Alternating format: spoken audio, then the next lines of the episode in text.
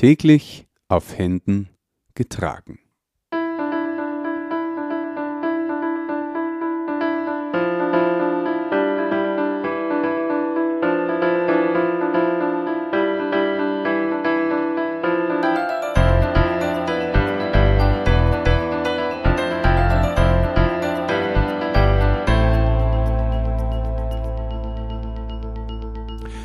Christi und herzlich willkommen.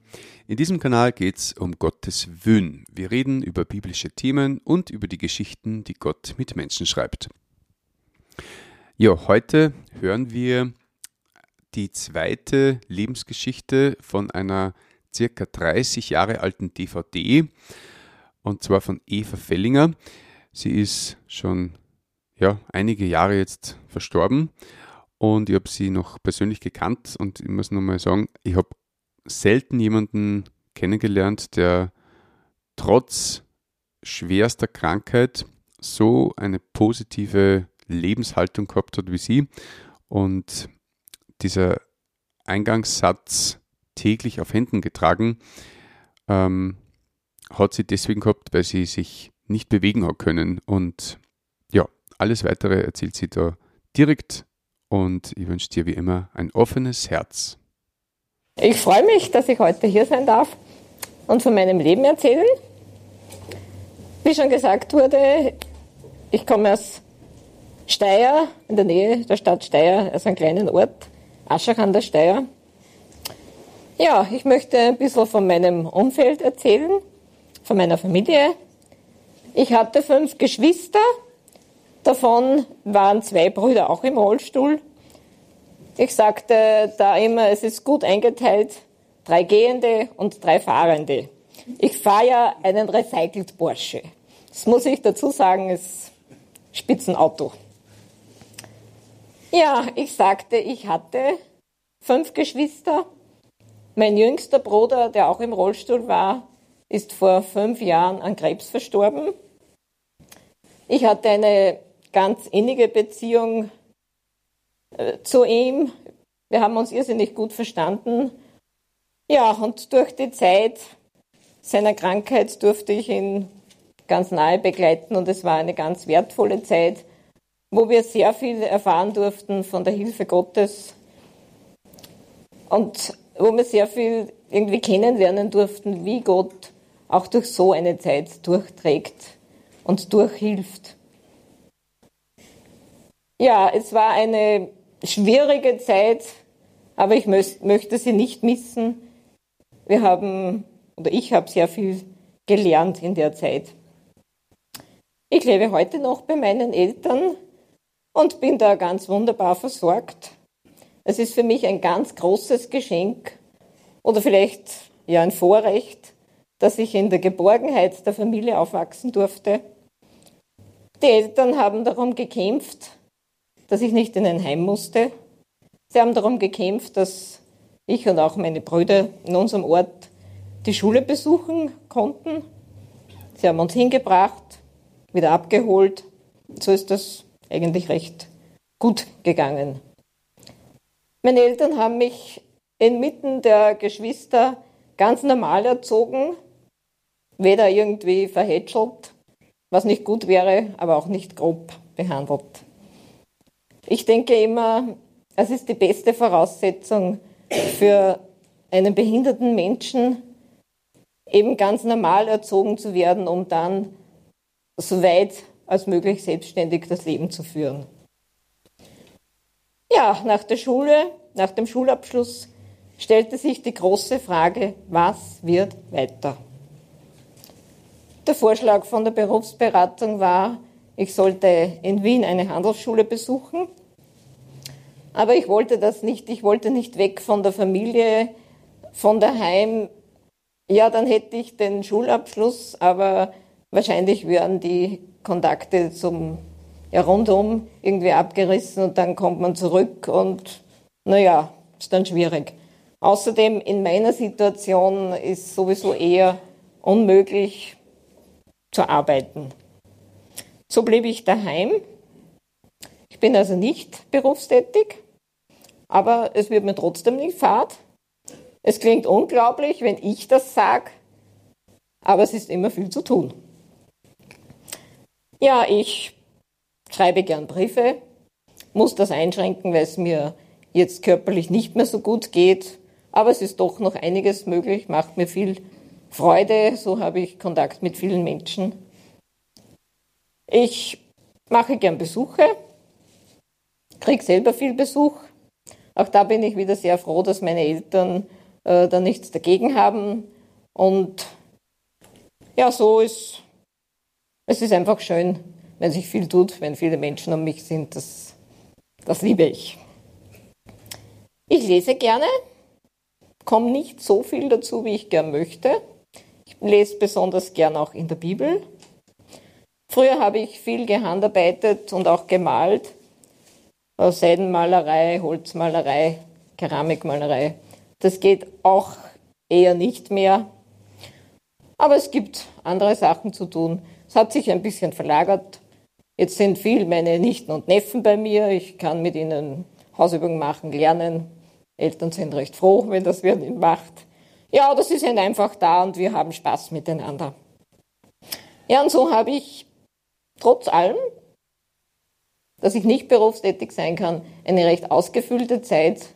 Und ich denke oft, na, müsste ich arbeiten gehen, auch, nicht, auch noch. Ich wüsste ja gar nicht wann. Ich muss natürlich dazu sagen, dass ich diese Einstellung nicht immer hatte. Jetzt möchte ich kurz zu meiner Behinderung etwas sagen. Ich habe seit dem Kleinkindalter spinale Muskelatrophie. Das ist ein fortschreitender krankhafter Prozess im Bereich vom Rückenmark. Bei dieser Krankheit werden ganz bestimmte Nervenzellen betroffen, die zum motorischen System gehören. Das ist der Teil von unserem Nervensystem, der die Skelettmuskeln kontrolliert und damit die Bewegung von unserem Körper steuert. Diese Krankheit gilt als unheilbar.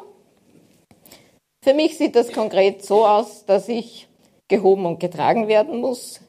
Ich kann weder stehen noch einen Schritt gehen. Man muss mir ja praktisch bei allem helfen. Ich muss auf die Toilette gebracht werden, man muss mir beim Waschen helfen.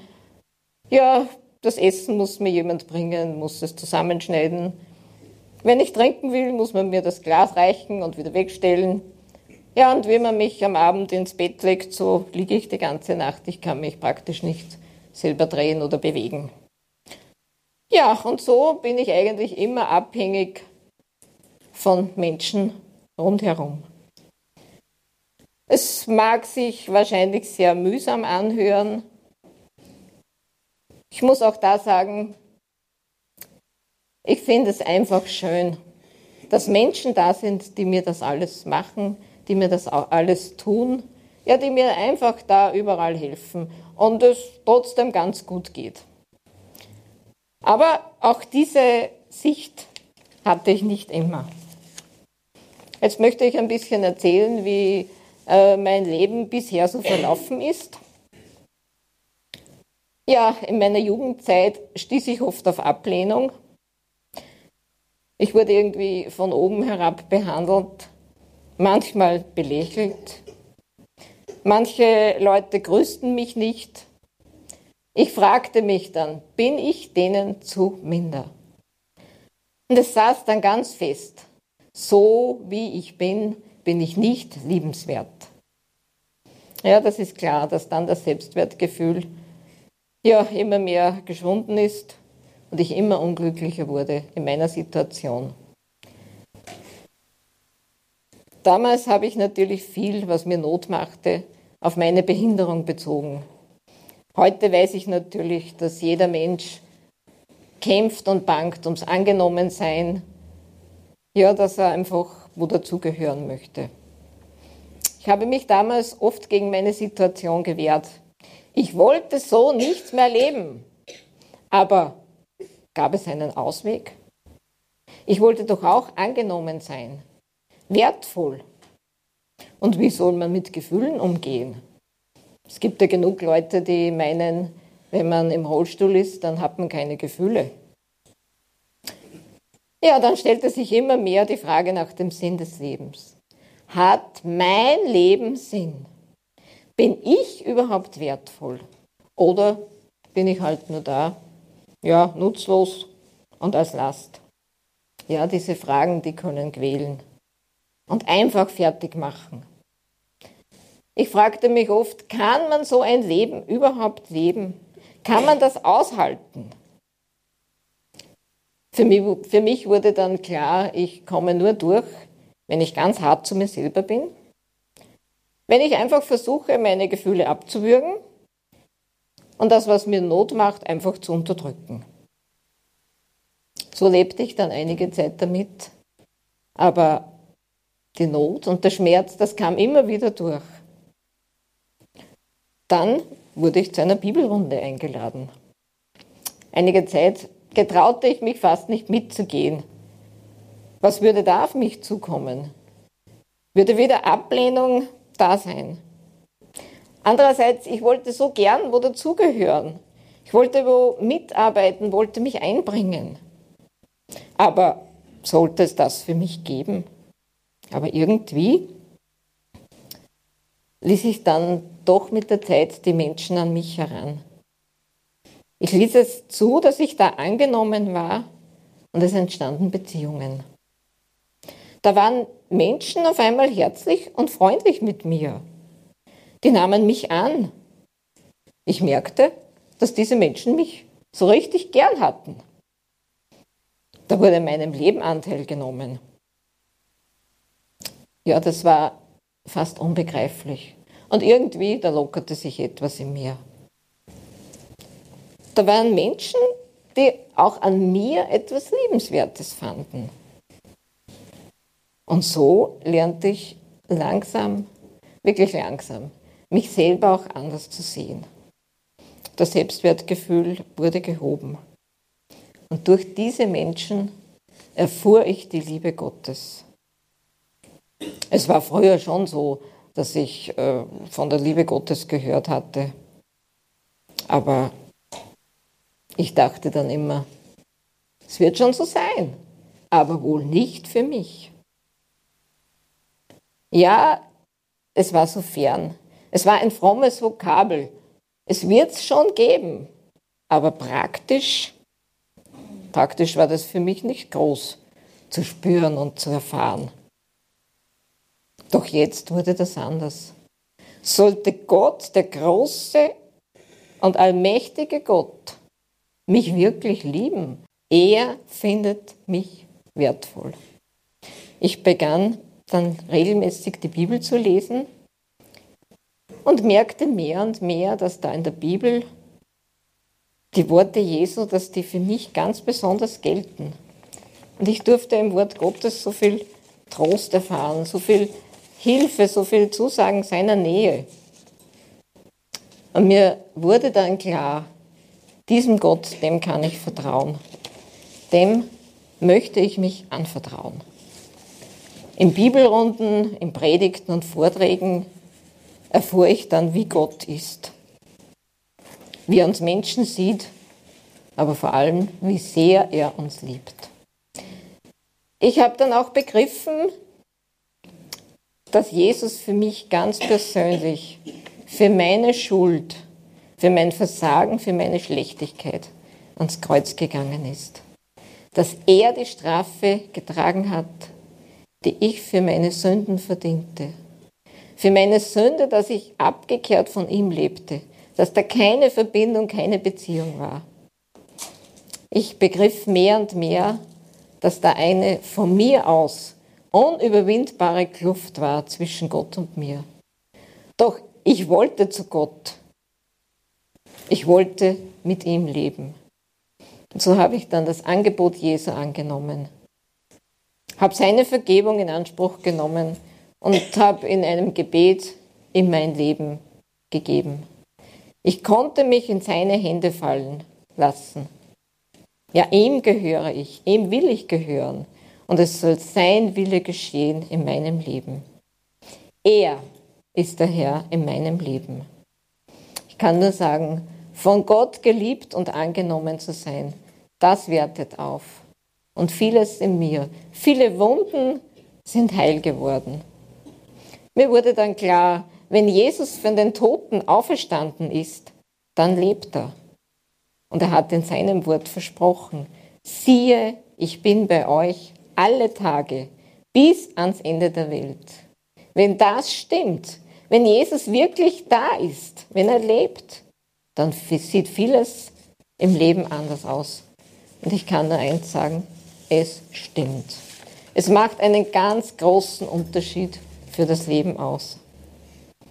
Ich kann jederzeit mit meinen Ängsten und Nöten zu ihm kommen. Ich bringe ihm aber auch meine Freude und meinen Dank. Und da gibt es eine ganz, ganz große Menge davon. Heute weiß ich, jeden Tag, den er mir schenkt, sorgt er für mich. Ja, und er trägt mich durch die Schwierigkeiten, die natürlich immer wieder kommen. Ich gehöre ihm und er hat das Sorgerecht für mich. Durch all das bekam ich eine völlig neue Einstellung zu meiner Behinderung. Ich kann sagen, durch so manchen Kampf hindurch bekam ich, kam ich zu einem klaren Ja zu meiner Situation. Ich weiß, dass dem Herrn Jesus kein Fehler unterlief als er meine Behinderung zuließ. Gerade durch die Kämpfe, die ich mit seiner Hilfe ausgefochten habe, kann ich heute ehrlich sagen, ja, ich habe ein frohes und glückliches Leben. Und es ist recht so, wie es ist. Ich weiß mich von ihm geliebt und getragen. So ist für mich ein Vers aus Jesaja, das ist ein Prophet im Alten Testament, das ist für mich ganz real geworden. Da heißt es, die ihr von mir getragen werdet, vom Mutterleibe an und vom Mutterschoße an mir aufgeladen seid. Auch bis in euer Alter bin ich dasselbe. Und ich will euch tragen, bis ihr grau, grau werdet. Ich habe es getan. Ich will heben und tragen und erretten. Das ist Jesaja 46, Verse 3 und 4. Ja, ich sage immer, ich habe es ja ganz besonders schön. Mein Herr Jesus nimmt mich auf den Arm und trägt mich durchs Leben. Das hat nicht jeder.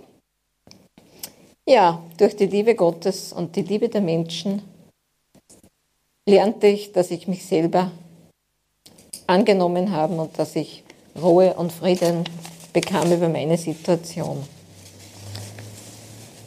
Ich habe am Anfang erwähnt, dass es eine fortschreitende Krankheit ist ich muss sagen, Gott ist ganz, ganz gut mit mir.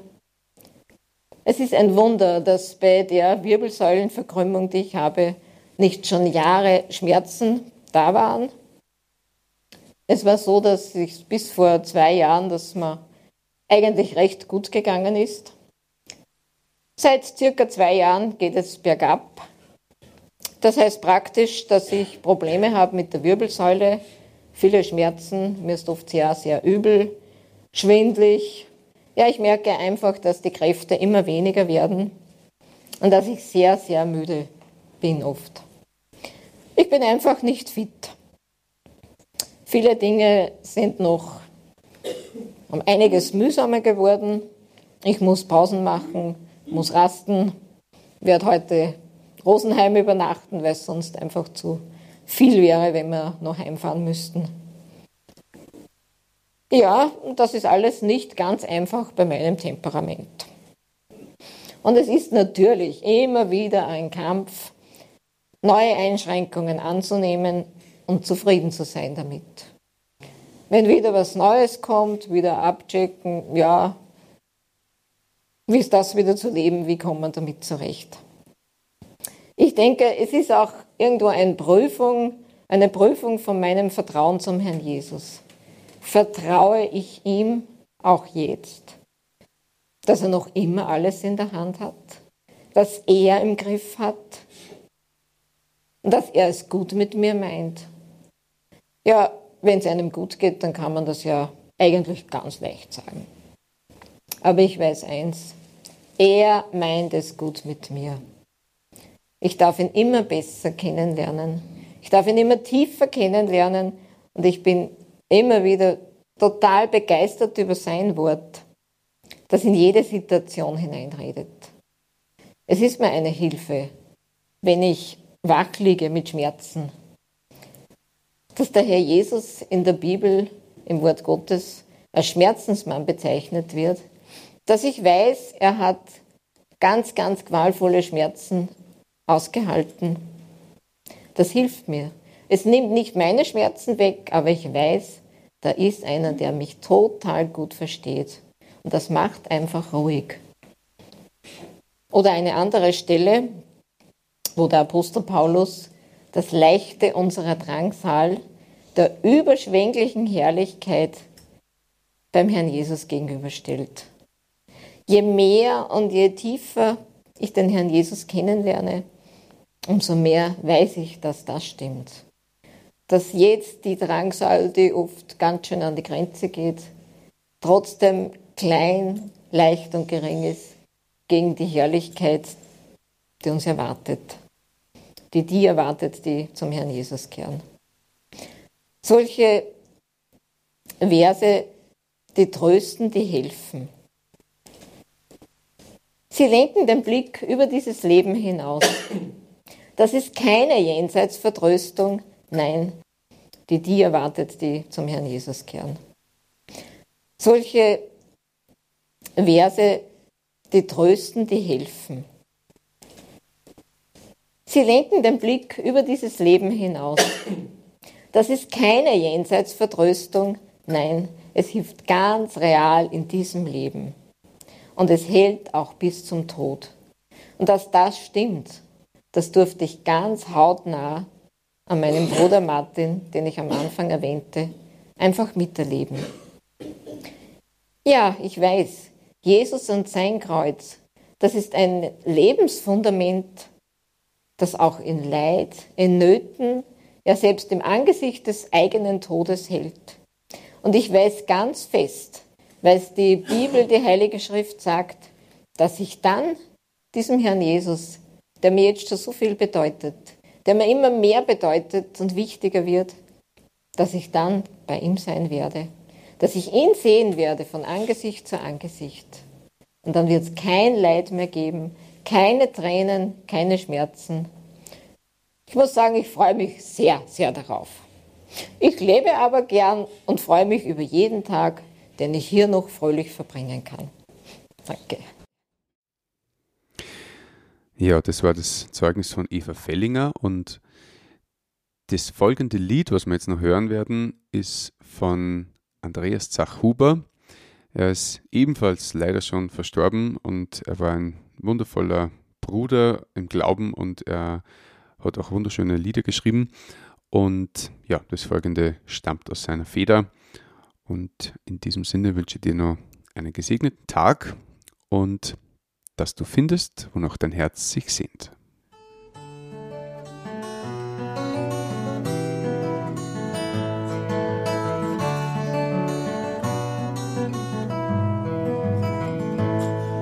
Erscheinen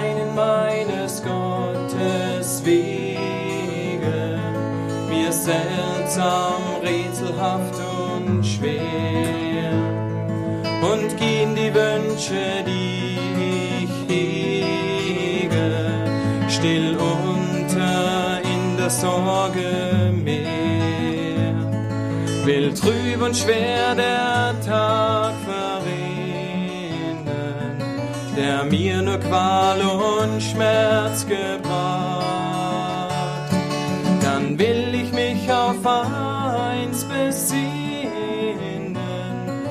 dass Gott nie einen Fehler macht. Dann will ich mich auf eins besinnen, dass Gott nie einen Fehler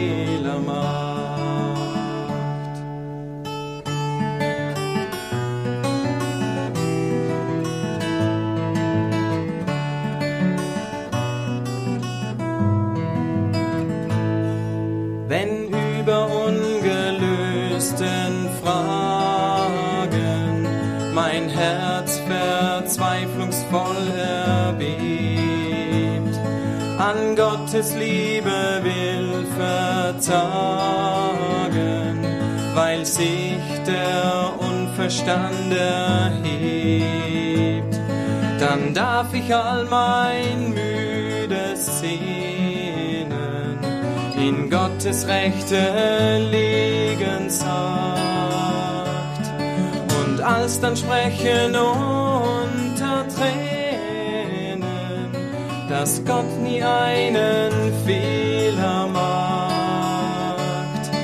Und alsdann sprechen unter Tränen, dass Gott nie einen Fehler macht.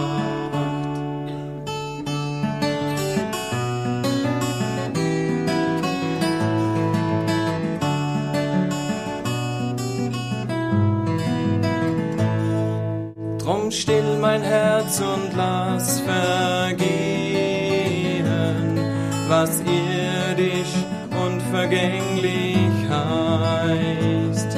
Im Lichte droben wirst du sehen, das Gut,